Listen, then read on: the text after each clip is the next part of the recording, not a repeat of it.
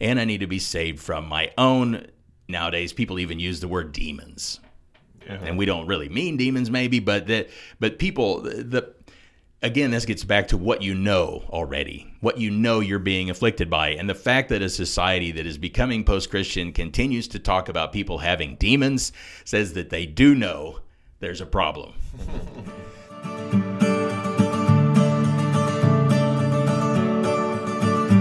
Welcome, everyone, to the Faith Recovery Podcast, where three failed pastors, Alex, Kent, and Nathan, are seeking to recover from bad ideas about God and recover what's really good and wonderful about the gospel. We're in a series, Recovering Faith. We've done one episode. Uh, let's recap real quick. In the last episode, we said that we've, in the modern church, in American church, we've embellished on the gospel. We've done these theatrics to try to draw people in. Why have we done that? Um, it must mean there's something insufficient about the gospel. And in fact, we said there is something insufficient about the gospel we preach. Yes. It's failing in our day. And is that because the gospel is insufficient, or is it because we've had a version of the gospel that that's insufficient? And we basically said we're the ones who changed the gospel and made it insufficient.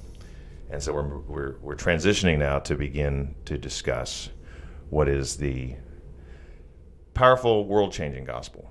So today, our point number one is if the gospel is God's power to save, it surely would sell itself. Right. Yeah. We well, we talked last time about how we come up with all these elaborate uh, methods to sell the gospel, and and that to me suggests that whatever it is we're selling is not marketable. That there's not a, a market for it or a place, and so that's that's a problem. We shouldn't be like, well, how can we how can we market it even better? Uh, we should be saying, why does nobody want to buy this? Um, and not that the gospel should appeal to us our senses or whatever that to the point that we're not you know paul calls out and he, he says we're not like some who make merchandise of the gospel so and, and i think he's speaking of people who were preaching the gospel in order to make money but also people who were just those same people are going to be very uh, intentional about trying to make it sound good and obviously that's going to do violence to the message. There's just a um, conflict of interest there that comes when you're trying to get somebody to do a thing. We tend to resort to tactics that don't really meet up with integrity. And I think we've done that, but because we've done that, we've not been able to say, wait, why why is this not going over? We just, you know, we didn't ask. Why isn't why isn't the message itself not going over. We we just said, how do we get more people to come into our buildings, and how do we present it in a way that uh, maybe would be appealing?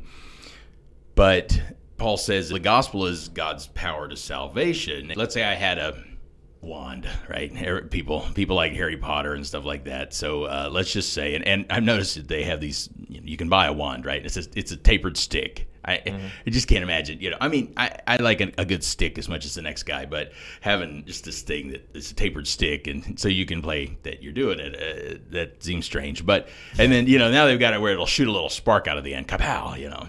But what if I had one that would just be like boom, you know, and you and the magic would come out of the end, and you know you're your 73 Volkswagen Beetle is now, uh, you know, 2022 Lamborghini, and pow. What I have a hard time selling this thing. Um, If you, if eh, you, all, you, all you'd have to do is demonstrate its power, Right. And it would sell. yeah, let's say it's a lamp with a genie, right? And I said, uh, this lamp has a genie in it. You know, I rub it, genie comes out, you know, and I, and I go back, genie, and now it's for sale. How much? How much am I bid? You know, we're not going to have to take someone through a 90 minute presentation on why having a genie is a good thing. Um, and and so that what I'm contending is is that if Paul in Romans 1:16 is correct, that the gospel is the power of God to salvation for all who believe, for the Jew first and also for the Greek. If that's true, then why why would we need such you know exhaustive tactics? Why can't we just simply proclaim it and Watch let it it, work? work. And so if if what we're teaching cannot sell itself, should we ask how, are we? Should we ask questions like how do we how do we market it better, or should we ask questions like what is it we're doing? How is it we've tweaked it? Maybe in a small way that's caused it to not contain that kind of power, that's caused it to become less compelling, not in a sense of, of enticing, but in a sense of this kind of world changing awe that God's power should should bring with it. And uh, Paul, it seems to me, if you read his his writings, he he was really in awe of his own message. He was like, man, this is this is worth going all in for.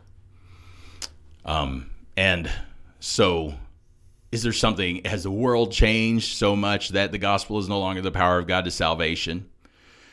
I don't think so, because it would seem that the power of God wouldn't be like, oh man, Go out of the style. scientific method, drats, you know, foiled again. You know, Mm-hmm. culture's changed, individualistic culture, drats, foiled again. You know, that there's really shouldn't be anything that would at least entirely mitigate the literal power of God to save people. So there must be something wrong with our gospel and his gospel. There must be some sort of, of difference. If his is the power, his pow- God's power to salvation, and ours is a timeshare sales pitch. Yeah, I I don't, uh, you know, I, I wouldn't think that most like church leaders in our day and age think that they're um, trying to sell the gospel. You know, maybe on those terms. I think a lot of them think um, we've we've just got to get people to come hear the gospel. So we're going to do these things to get them to come to church, and then we'll present the gospel to them, and they'll they'll hear and you know uh, hopefully believe and come to faith in Christ. Um, but you know it's geared all about we have to get people to come, and so I, Yeah. I think that's that's mentally what people are trying to do. So what would you say to them? Sure. Yeah. Well, I I would I understand that. I mean, I think we all understand that the conversation isn't how do we augment the gospel. We don't actually say that in church meetings, but what we do say is um, we have conversations about how to help people change their lives, leveraging the resources of the church. Um, and so, what is the power of God to save?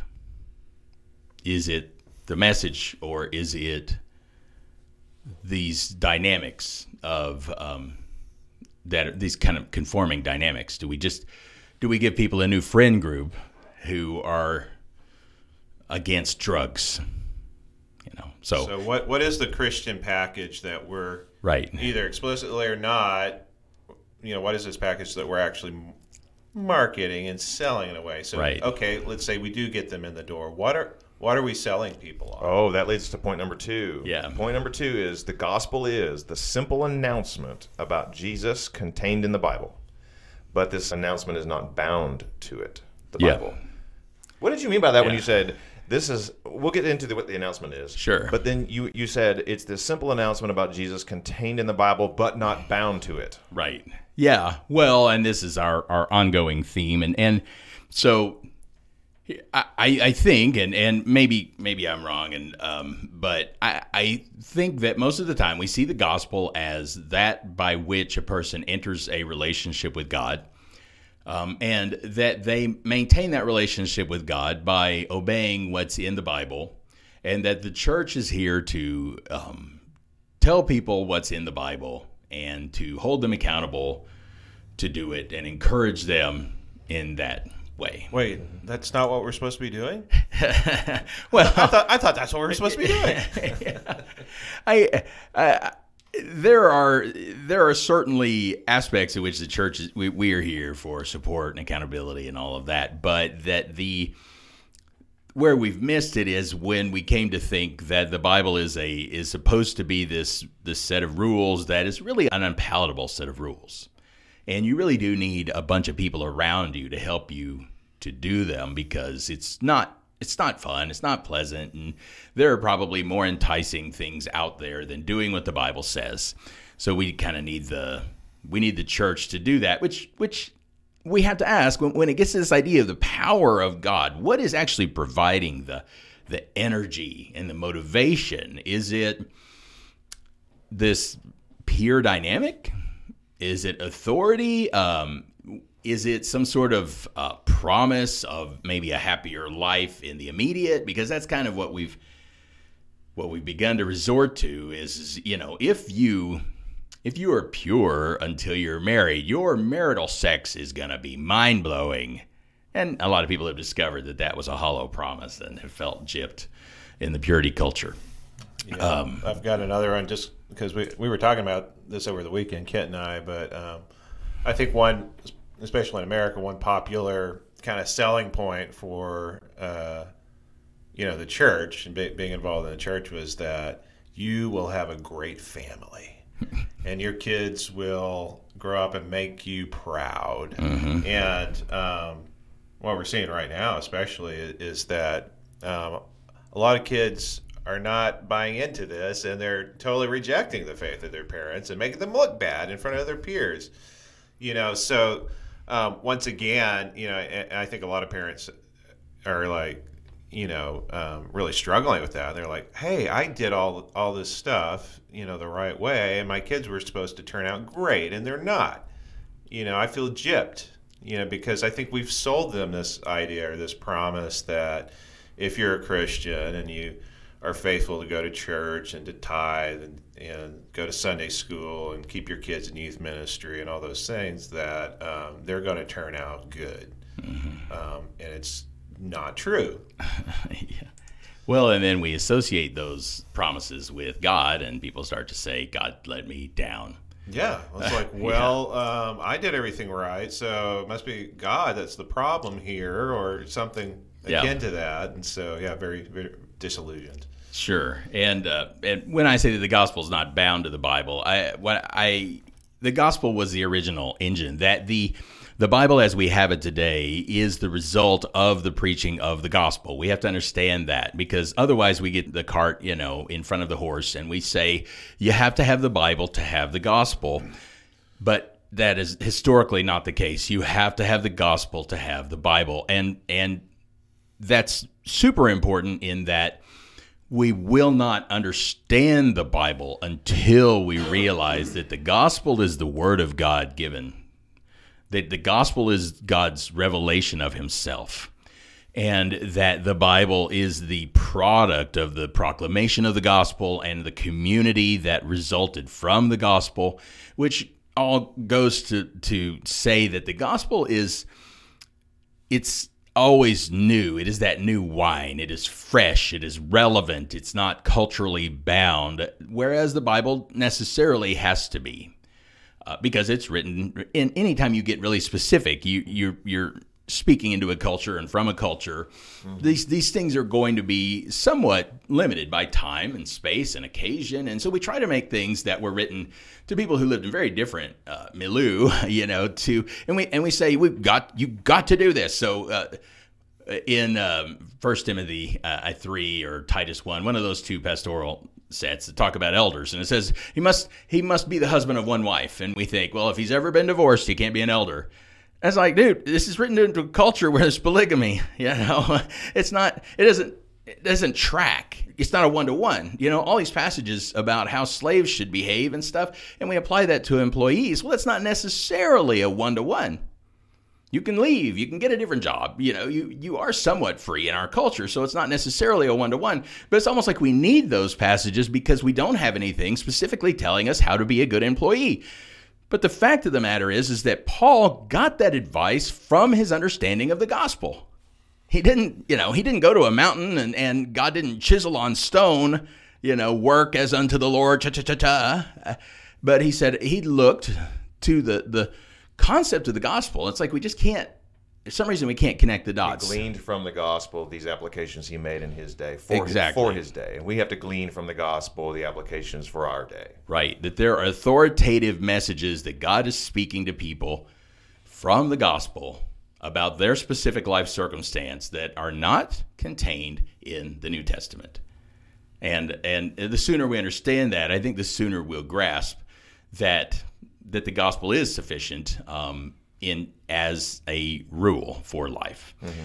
Uh, now, the, what we're really getting to and, and been hitting around is, is that we need to actually say what the gospel is. I think we probably have on another podcast, but maybe succinctly to say we keep knocking around this word and it almost becomes like technical jargon anymore. Uh, but people have lots of, of bonkers ideas about what the gospel is.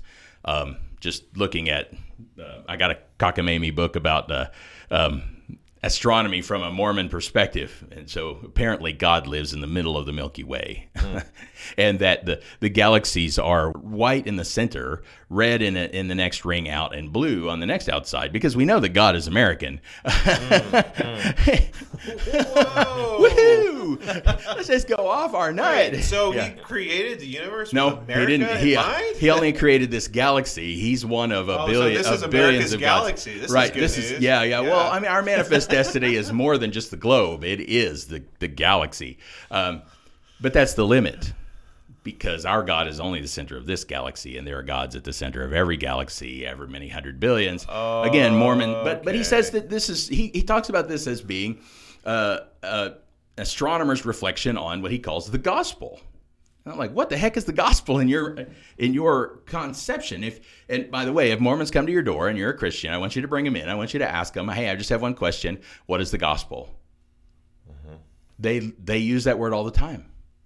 They don't have a clue what it means. It's kind of a generic. It's a summation Mormonism. of just Mormonism, the Mormon faith, yeah. their testimony, all things, all yeah. of this wrapped up. Right. The gospel is Mormonism. And I, and I think a lot of people hear that as Christians. They say, well, the gospel is Christianity. Yeah, yeah. It's, it's like it's like what you, it's like this, the life of Jesus in the Gospels. It's just this, you know, it's it's it's very vague. Yeah, yeah, and uh, so we just need to be really specific about what is the gospel announcement about Jesus Christ crucified, raised to life, and reigning at God's right hand until He returns to restore creation. Yep, yep. So, uh, from my perspective, at least, that is the the shape of the gospel. That you know, if you were to cast its shadow on the wall, that's its silhouette. Now, if you were to begin to to kind of look at it in in Technicolor, then there's nuance and there's implication and stuff that's all essential to it. But but that's the shape of it. So things that go outside of that perimeter are not the gospel. that's just to kind of help us understand what what's in and what's out.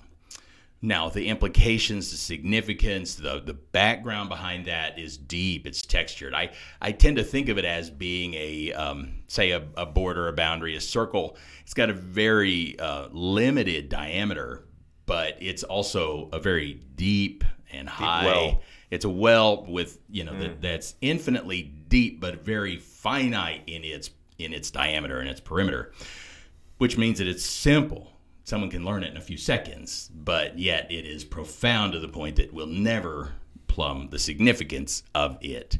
Um, and the gospel is as as stated in the New Testament. There are several places, especially in the letters. Like I, I, recommend that you go through and read the book of Acts and find all those sermons because those give that texture and that nuance, that Old Testament background, the Hebrew scriptures, the implications, and you know, kind of a contextual presentation of the gospel the letters give just a brief explanation of the gospel, a brief outline of it from a the perspective of the writer of the letter.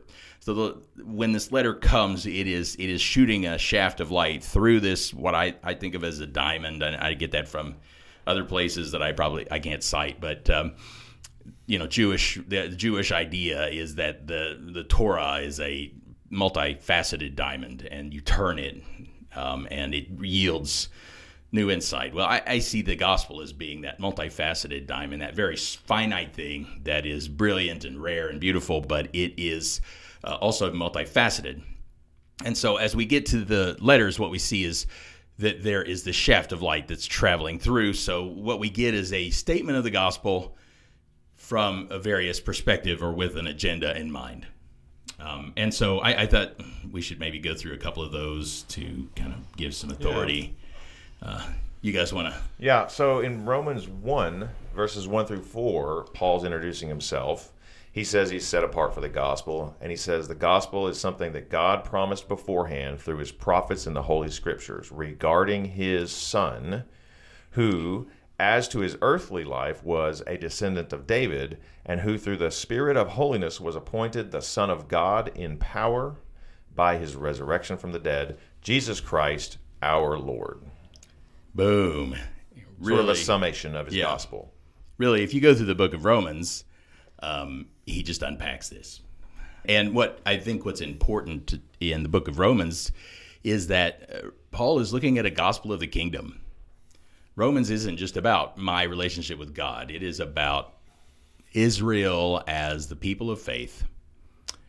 And so um, that Israel has not been, the nation of Israel hasn't been replaced, but that there, the stipulations of who's in Israel, that the covenant has changed to the point that Israel is now open to all who are of faith. And so this is a this is a gospel of um, where he says that Jesus was appointed the the Son of God. You know, we could say, well, wait a minute, I thought he already was the Son of God. Um, but he's really looking at um, Psalm two, and and he say, you know, Psalm two is is you know this is today you are my son. Uh, you know, I've I've appointed you as my son, and so there's this messianic psalm, and he's saying that Jesus is the one who is elevated to the right hand of God to reign over the world as King of Israel, but the King of the world. So that's the why the Gospels stated that way. Alex, you want to grab that next one? Yeah.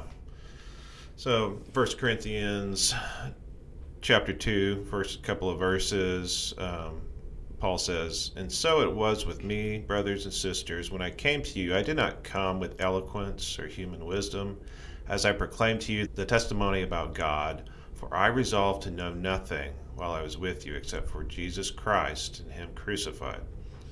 Boom. Hmm. Jesus, Messiah, and him crucified. That's a very succinct Right. version of the gospel. Yeah. I mean, we can find the gospel embedded in various places. There are just some places where Paul especially says, This is the testimony, this is the word. And this is one of those places. So um, uh, the contention that the gospel is very is succinct and finite is um, certainly borne out uh, in that passage, especially um, Jesus Christ and Him crucified. So that's a pretty powerful one. We could unpack it probably all morning, but we're not going to. Um, you want to get the next one? Oh, I like this one. I like this one because he talks about dying for our sins. Uh, 1 Corinthians 15. For what I received, I passed on to you as of first importance that Christ died for our sins according to the Scriptures, that he was buried, that he was raised on the third day according to the Scriptures. Yeah. So that's pretty succinct, isn't it? yeah. Well, I like it because there he's getting. You, you talked about how it's it's like there's this there's this narrow diameter, then there's this deep well beneath Yeah. it. Here in other places, he just talks about Christ crucified, and here he begins to unpack the meaning of Christ crucified. Yeah. He died for our sins. Yeah. Yeah, and again, it, it gets back to this idea that it, that scriptures are the companion volume. That, that we can't discount them. That they are there to give rich, rich texture, uh, significance, contextualization. It, it I does mean, because he says according to the Scriptures. right and twice Yeah. um, and and uh, i think it does bear mentioning though that he is talking about the hebrew scriptures there and not the entire thing volume that we call the bible um, They did not have yet. right Right. yeah you can't you can't have first corinthians and receive first corinthians you can't eat your cake and have it too um, and so uh, yeah these these passages they, they all come at it from a different place Galatians one, another little summation of the gospel. He's introducing himself in these letters and these when these chapter one. they're- The reason we're reading, the reason it happens that several of these are from the first chapter of a letter is because Paul's introducing himself and he's introducing his message and he's you know providing these little summaries of his message that he's going to unpack. So here he's saying, "Grace to you, grace and peace to you from God our Father and the Lord Jesus Christ, who gave himself for our sins." to rescue us from the present evil age, according to the will of our God and Father, to whom be glory forever and ever. Amen. Yeah. So that's probably my favorite statement of it, just because it tells us what we're saved from, and that's something we will talk about more as we go on. But uh, you know, we talk a lot about salvation, and, and I think that people who were educated in the in the Hebrew scriptures, they they didn't wonder what they needed saving from, um, but we do, and uh, maybe especially as we live in a uh, what what we perceive as this kind of a secure environment and stuff, and we think, well, I'm good to go. Uh, but that's really not the case, and we'll. I think for the sake of our, ahead. our discussion, we should skip from there to the next point I think so. uh, because you just touched on the next point. Yeah. Which is we don't need the power of God to be saved from hell. It's like, wait, we don't. Right. how, wait, how are we going to be saved from hell? Now, That's a provocative statement. it is. What is It the meaning of this statement? Why do we not need the power of God to be saved from hell? So we don't need the power of God to be saved from hell. I, I give you a little letter here, and I think what happens, uh, we have this divide. So if you are currently a, uh, say, a committed evangelical Christian, you probably have some blind spots, and if you don't know that, you're not very well equipped to reach people with the gospel.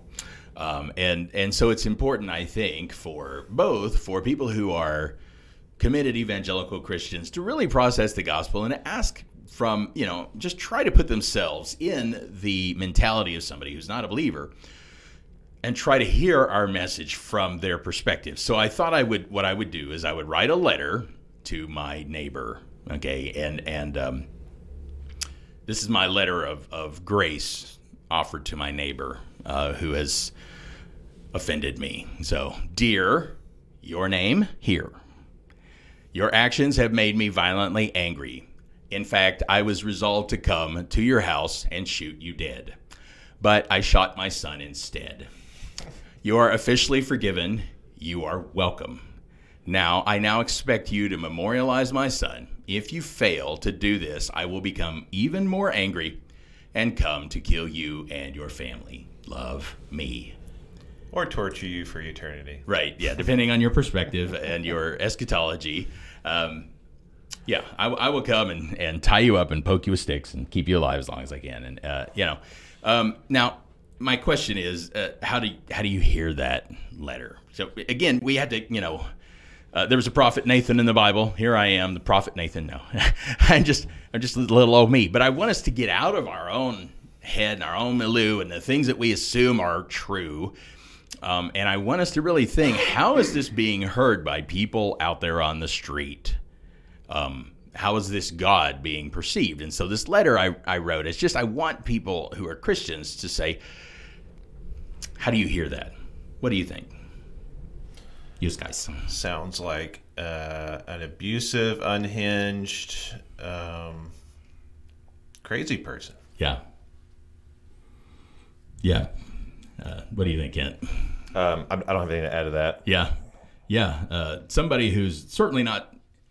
I mean, are, are you like, oh, he did that for me? He shot his son for me. right? I, I, does it? Do, do we think, man, what a powerful, powerful guy? What a powerful individual! You know the the power that it took, or, or do we think, man, he made some choices along the way that I think are probably not the best. I think he should have made different choices. Um, and, and so this idea that there's going to be a judgment or time in hell and that God has saved you from it, it sounds like a protection racket. You know, it's it sounds like God's coming around and he's like, man, this is a dangerous neighborhood. You know, a lot of business. For someone to hurt your family. yeah, right. Yeah, yeah, yeah. This, there's a there's a lot of crime around here, you know, and I know the cops they can't always take care of you. You know, maybe we could come in, we could help you out for a reasonable fee, huh? You know, uh, and but but does it take power for the gangland guy to not, you know, to protect you from what may happen? Yet, does does he require a lot of strength in order? You know, is, is there an exertion of some sort of uh, ability to change things in in your store not being vandalized this week, uh, or is it just simply, dude, just don't do that? You know, it, it's not really about power; it's about a volition, but also from the perspective of the one who is is being threatened. Um, let's say now, I I say look, I I've got this this potion, and I found this, you know, as a Maharaja uh, at the in the light of a full moon, and you know all this incantation and stuff. And he promises me that that this potion will rescue you from the jinn. That the that the that the gin won't be able to hurt you or or say the bottle of gin? Or right the- right. Yeah the gin uh, or you know the um yeah, the, a fairy. Let's go with European background. Right. And and you know the the these forests they're just full of fairies and you know they're gonna come and get you. And you you need to take this potion or you're going to be you know destroyed by these by these fairies. Now does this does this potion suppose this potion does rescue from fairies. Okay? Um, but am I going to perceive it as powerful if I can't see the fairies, um, that nobody I know has ever been attacked by a fairy, um, that, you know, wh- whether something happens, say, you know, your car breaks down and it, well, the, it was the fairies, and, and okay, maybe it was. Uh, right, but but the people who take the potion and the people who don't take the potion, do their cars break down roughly at the same rate? You know, and and has there been some sort of exercise of power in the use of this potion? Well, because we can't see it, because there's no way to falsify or verify it, you know, something that that has power is something that has to be demonstrably if we make a claim that something has power, it has to be demonstrably powerful. You know, you can say, "Look, I'm one of those people that I'm just deceptively strong." In fact, I can deadlift 1,500 pounds. And you're like, wow, you know, it's- yeah. And could I see? Oh, no. I never do. I, I don't, I don't, I feel like it intimidates people. And yeah. again, is that, a, is that a claim of power or is that just saying something, you know, ridiculous that I expect somebody to believe? So, Okay, I want to slow things down here because this is kind of philosophical, and I'm not sure that we've been really clear. yeah. Um, So, if the gospel does save from hell, it's not uh because it's powerful. Right. That's your point. That is my point. Um, it's because maybe God is merciful or God has decided not to send you to hell. Yes. But it's not a demonstration of power Right. if the if the gospel saves you from hell. Right. Right. And, and, But again, Paul says the gospel is the power of God for salvation. Yeah. So we've so we're misunderstanding Paul or and misinterpreting uh, the gospel if we say that the gospel is the power of God to save us from hell. Your point is that that doesn't make sense. Right. Right. We don't need to, we don't need the power of God in order for, to be saved by God from hell. Right. You could just decide to forgive us. Right. Well, that and that's the contention. I mean, there are reasons why that's not the case in terms of justice and all of that. But in from the perspective, and and all of that has to be true for the gospel to demonstrate its power to save us. But the, my point is, is that whatever the god whatever the gospel saves us from has to be a clear and present danger for us to credibly say it is the power of God to save. And your and your point is that hell, the threat of hell, is not a clear and present danger. It's neither clear nor present. We have been taught as evangelicals to think of it as a clear and present danger. Right. That's been a that's been like a major theme in evangelical preaching. Hell Sure. is a is imminent. yeah. If you were to die on the drive home tonight, Yeah. do you know? do you know where you would go? Sure. Well, and, and death is a clear and present danger. Uh, and so we can try to leverage that for the idea of hell. But it, the problem is, is that if you offer someone a solution to something that you have to, you have to create the danger first, and then you offer them the solution, or at least convince them of the danger, then it starts to sound like a protection racket. Um, and so there must be something more. I'm not saying that there's not a judgment and all of that, and that is something we will continue to unpack. But I'm saying that from the perspective of where Paul's saying, I'm not ashamed of the gospel, for it is the power of God to save everyone who believes. That Paul has seen something, he's seen power at work, and that that has that spurs him, that energizes him to tell people this story. So this this gospel, this power of God, is able to do something far more powerful before you ever reach death Right. and ever Yeah. have to face a judgment. Right, right. And and so there there must be something that's endangering people that I if I were just to talk to you and say and ask you some questions about your life, I I you would know, wait a minute, I am I am suffering. I, I am living in the face of hazards and, and dangers that, that I am I am being afflicted and oppressed in ways that maybe I've just taken for granted because that's how it's always been.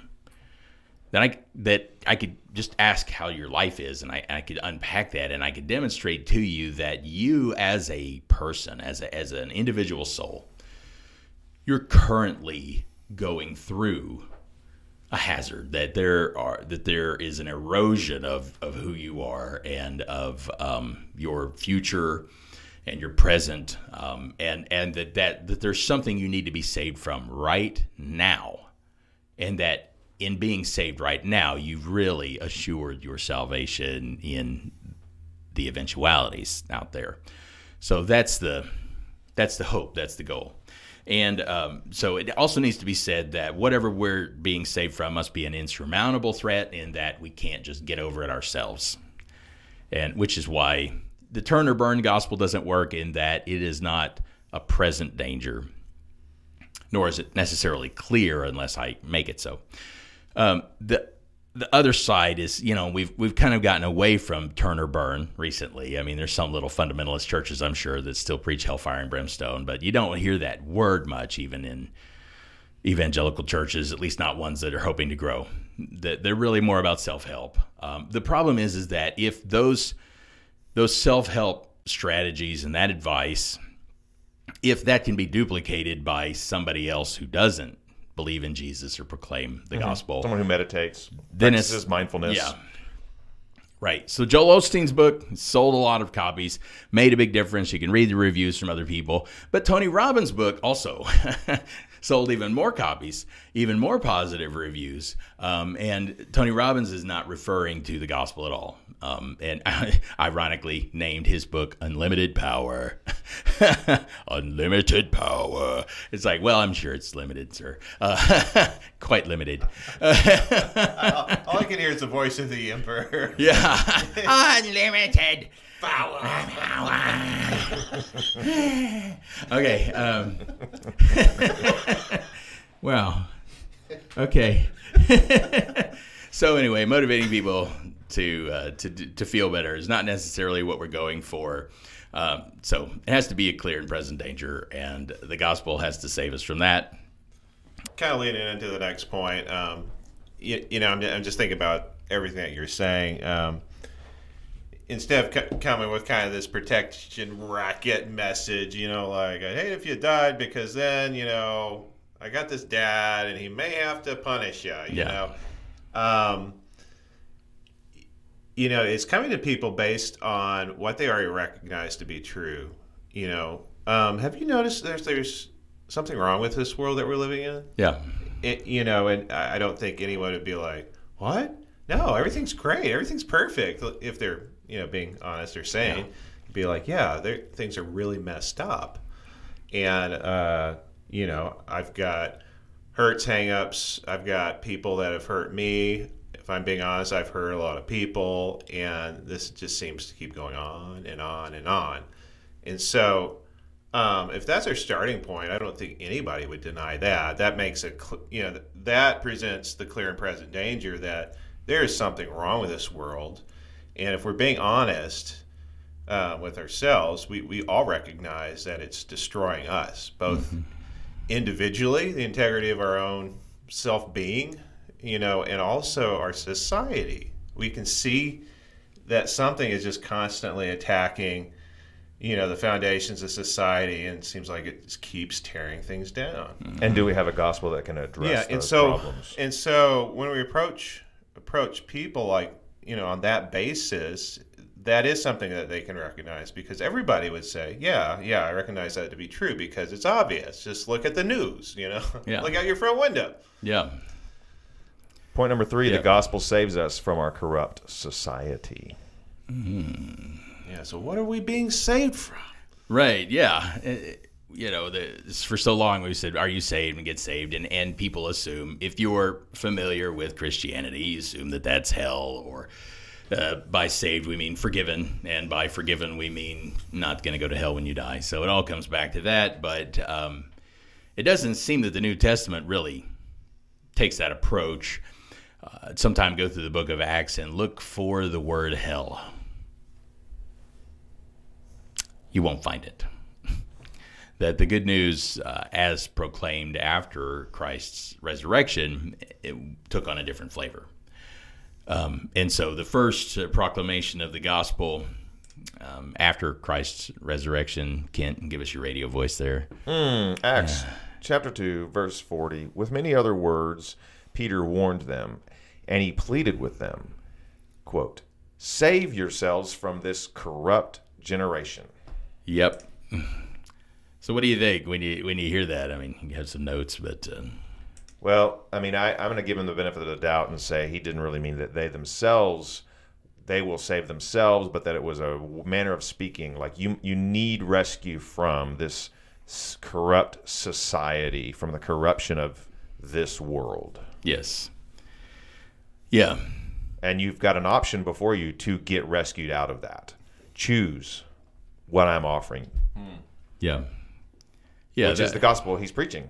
Exactly. Yeah. He, he says, "Save yourselves." That, that there's this um, this call to flee. I think that It's like, hey, get to higher ground, people. right. Yeah. Yeah. Yeah. Or get out of you know get out of Egypt, or you know however you you conceive of it. But he's saying you're being given an opportunity to flee. When he says save yourself, it's not that he's saying earn your yourself up. salvation, but run. Yeah, and here's your and here's the path. Yeah. Here's the way out. I'm offering you the way out. right. and it's this message about Christ crucified and risen, Lord of all. Right. Yeah, and and in, implicit in that, at least in how it's stated in Acts two thirty six, is that um, that their society was corrupt uh, because they crucified him. They crucified the Lord, um, and so there there's a there's a, something wrong with was or was something wrong with Israel as a people um, during that time, but it's not something uniquely wrong with them or wrong with that group of people at that time specifically. Uh, this idea of a corrupt generation isn't new to Acts 2. It's in Deuteronomy uh, 32 5. There's this song of Moses. So Moses, at the end of Deuteronomy, teaches Israel this song that they're supposed to sing so that they won't. Um, fall into apostasy again and again. I don't think the song worked out much, but uh, it is this reminder of our tendency to uh, drift. And so in Deuteronomy 32 5, he says they are a they are corrupt and not his children to their shame. They are a warped and crooked generation. And so Peter is just fusing together they are corrupt and they are a crooked generation and into they are a corrupt generation so there's there was a problem there with Israel, um, and that is the thing that Peter says that we need to be saved from, right? Um, on the basis of Christ's work, and that He's created this refuge. Um, but The problem we is may not feel it. the next point is we can't rescue ourselves from the corrupt generation because we're part of it. And many have tried, I think. Yeah. And and maybe honest ways. You know, I, mm-hmm. I, I think about the, you know, some of the genesis of our own country, the Puritans fleeing, you know, the the oppression of their their home country to Sure. try to try to build what they they saw as you know this remnant of true, honest, hardworking, God fearing people. Um, in a new place, you know, start over fresh. Yeah, what's this? this? Time, this time we're going to get it right. What's know? this? There red bin here? well, we could we can build we can build a utopia. We can build God God's kingdom on earth just as soon as we kill all of the natives. There's always something though. There's Right. always there, and um, this corrupting agent that seems to follow us around wherever we go. Exactly. I to me the the most poignant example is is the um, communist revolutions of the 20th century. Oh, yeah. Because I'm a sympathizer, I want things to be fair. I understand. I've read the Communist Manifesto. You know, Marx had some good ideas. I, I, I, think his ideas are at least as good as his opponent's ideas in terms of their moral value. He, he wasn't wrong in that society changed with the Industrial Revolution and that there are haves who benefit from have nots having not, and that they have the power to ensure that that continues and that the private ownership of property is at the very base of this inequity. Uh, none of that's wrong. And so, this aspiration to remake society in a way that's fair certainly can't be faulted. I wouldn't think. You know, you do, who does do you want things to be unfair? Do you want things to be unfair? I mean, we really took a poll. Only only somebody maybe way way at the top who's like, yes, unfair is good. I It's like, like. I'm benefiting Yeah, from right. unfairness right, Unf- now. Unfair is my favorite. You may fault the means and the methods, but the aspiration that there would be equality Sure. is, yeah. is a good thing. Yeah, so that's an attempt to fix what we think is crooked and corrupt in our society, and uh, then you know you have you have gulags and torture and genocide and stuff. Though those are unfortunate side effects. So, uh, it's kind of one of those wherever you go, there you are sorts of things that we can't fix the corrupt generation because we are a part of it. We're tainted by it. We're participants in it. It's all we know, and every attempt we make to remediate it will just produce yet another corrupt generation. So it's both clear, present, and inescapable. All three, I guess, uh, which is which are really the criteria for needing to be saved. So sin is a dominating power that uh, we need to be saved from. Yes. Yeah. So uh, Peter says in 1 Peter 3 20 and 21, he, he talks about how God waited patiently in the days of Noah while the ark was being built. In it, only a few people, eight in all, were saved through water, and this water symbolizes baptism that now saves you also. Not the removal of dirt from the body, but the pledge of a clear conscience toward God. And there's that save yourself. And, and so baptism is just simply that run away. Uh, it's that leave behind the old society and, and um, join the new one. Um, and that's how it saves. Uh, so, uh, as Peter says, but his analogy here is that that this water of baptism symbolizes the water of the days of Noah, in that Noah was saved through water and baptism. Uh, people are saved through water and baptism. Okay, so uh, did water save Noah? Water saved Noah in the sense that it washed away the evil society Right. that he was in. yes. Is that what is meant? Right. That's well. I think most of the time when people read that, they think that the ark saved Noah, and water threatened Noah. You know, but but that just goes to show that our concept of salvation, or at least the common concept of salvation, is so very different from that of the biblical writers. That you know we would think the water's the hazard, the the ark's the salvation, mm. and Peter says the water is the salvation. Right. The hazard is the evil society that Noah was in. Right, and that's that's what he, that's what Peter presumes that everyone he's writing to understands, and from Acts two where he says, "Flee this corrupt generation," and so um, that's kind of a big deal because this society that we're in, I mean, it really is our cultural environment. How do you get out of your cultural environment? How do you escape? the influences of your culture when it is the very air that we breathe ideologically, morally. How do you get out of it? Um, that's it's kind of a big jump. It does require something that we humans do not have. As we've said, every time we try to get out, we just land in a different layer of the prison. Yeah, and we can get a bunch of people that all think the same way that we do and try to go have, you know, our own little separate culture and try to reinvent things. But we've seen that that fails over and over again. Right. Not because there's a necessarily a problem just with the culture, but there's a problem in us, which then permeates every culture that we try to shape and create. Exactly. So, really, when we say we need to be saved from a corrupt society, those are two things that go together in one. We need to be saved from society. Um, back in the '60s, hippies said they, you know, they would go find themselves. Sometimes getting off by ourselves, we we have to assess. We have to ask, who am I? Because who we are is being lost to the people around us. Their demands, their expectations, their requirements, their enticements, their manipulation. We are being lost. You, as an individual, are being lost with every interaction that you have with somebody else. Every time you tell somebody what they want to hear when it's not really what you think. Every time you are quiet when you felt like you should have spoke. Every time you you feel the need to um, just change the picture, to exaggerate the positive and stuff, you're losing something of your authentic self.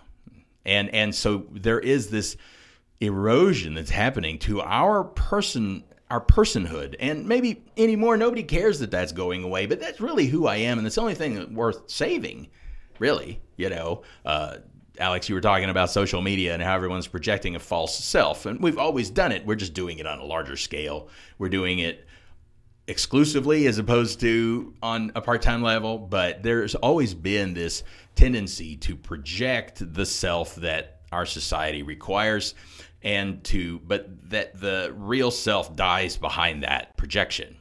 So we need to be we need to be saved from the corrupting influence of society. Well just yeah because the the external controls are destroying us as a person. Our souls are being destroyed by the things outside of us. But we also need to be saved from corruption this inner brokenness and influence that the that we've received from society, but also that we cast out into society and we pollute society by. So that let's say I'm really insecure and I need to have constant affirmation, and so I'm going to um, become a womanizer, right? So the corruption within me, that which is broken within me, becomes a brokenness outside of me, and and so it spreads, and so everyone has this disease and everyone is spreading the disease and afflicting one another and so there is corruption and there is society. There is the corrupt society. I need to be saved from the influence of other people both as individuals and wholesale and i need to be saved from my own what's inside of me nowadays. People even use the word demons. And we don't really mean demons maybe but that but people the again, this gets back to what you know already, what you know you're being afflicted by. And the fact that a society that is becoming post Christian continues to talk about people having demons says that they do know there's a problem. Now, uh, this whole conversation is predicated on Romans chapter 1, where Paul says, I am not ashamed of the gospel, for it is the power of God for salvation. That's really what's lying behind this whole Right. discussion. And so it makes me think we should ask our readers to go and uh, read Romans chapter 1, that, the following verses, because he goes on to outline Yeah. the corruption of society, what humanity has become, how bad it is in the world. Right. And he's implying that the gospel saves us from that, which is what I think you're claiming. Right. Well, and that both Jew and Greek need saving because Jews were religious people. They would look at the Greeks as and the Gentiles as the sinners. Okay. But um, that very notion that I'm with the good people and you're with the sinners is a part of that corruption. Mm-hmm. and that's Romans chapter And- two, right, Where he goes that- on to say, yeah. and it's and the Jews are no better off. Right. They've committed the same sins mm-hmm. and they are under the same judgment. And so if you can't if you can't create some sort of super orthodox religious group and escape the corrupt society, what can you do? Right? That both sides need to be saved. That those who are hedonists, just following their pleasures and drives without regard for God, they need to be saved. You know they they ought to know that. Just that we are racing toward an idiocracy ought to tell us that a hedonistic self-serving way of life is destroying us okay?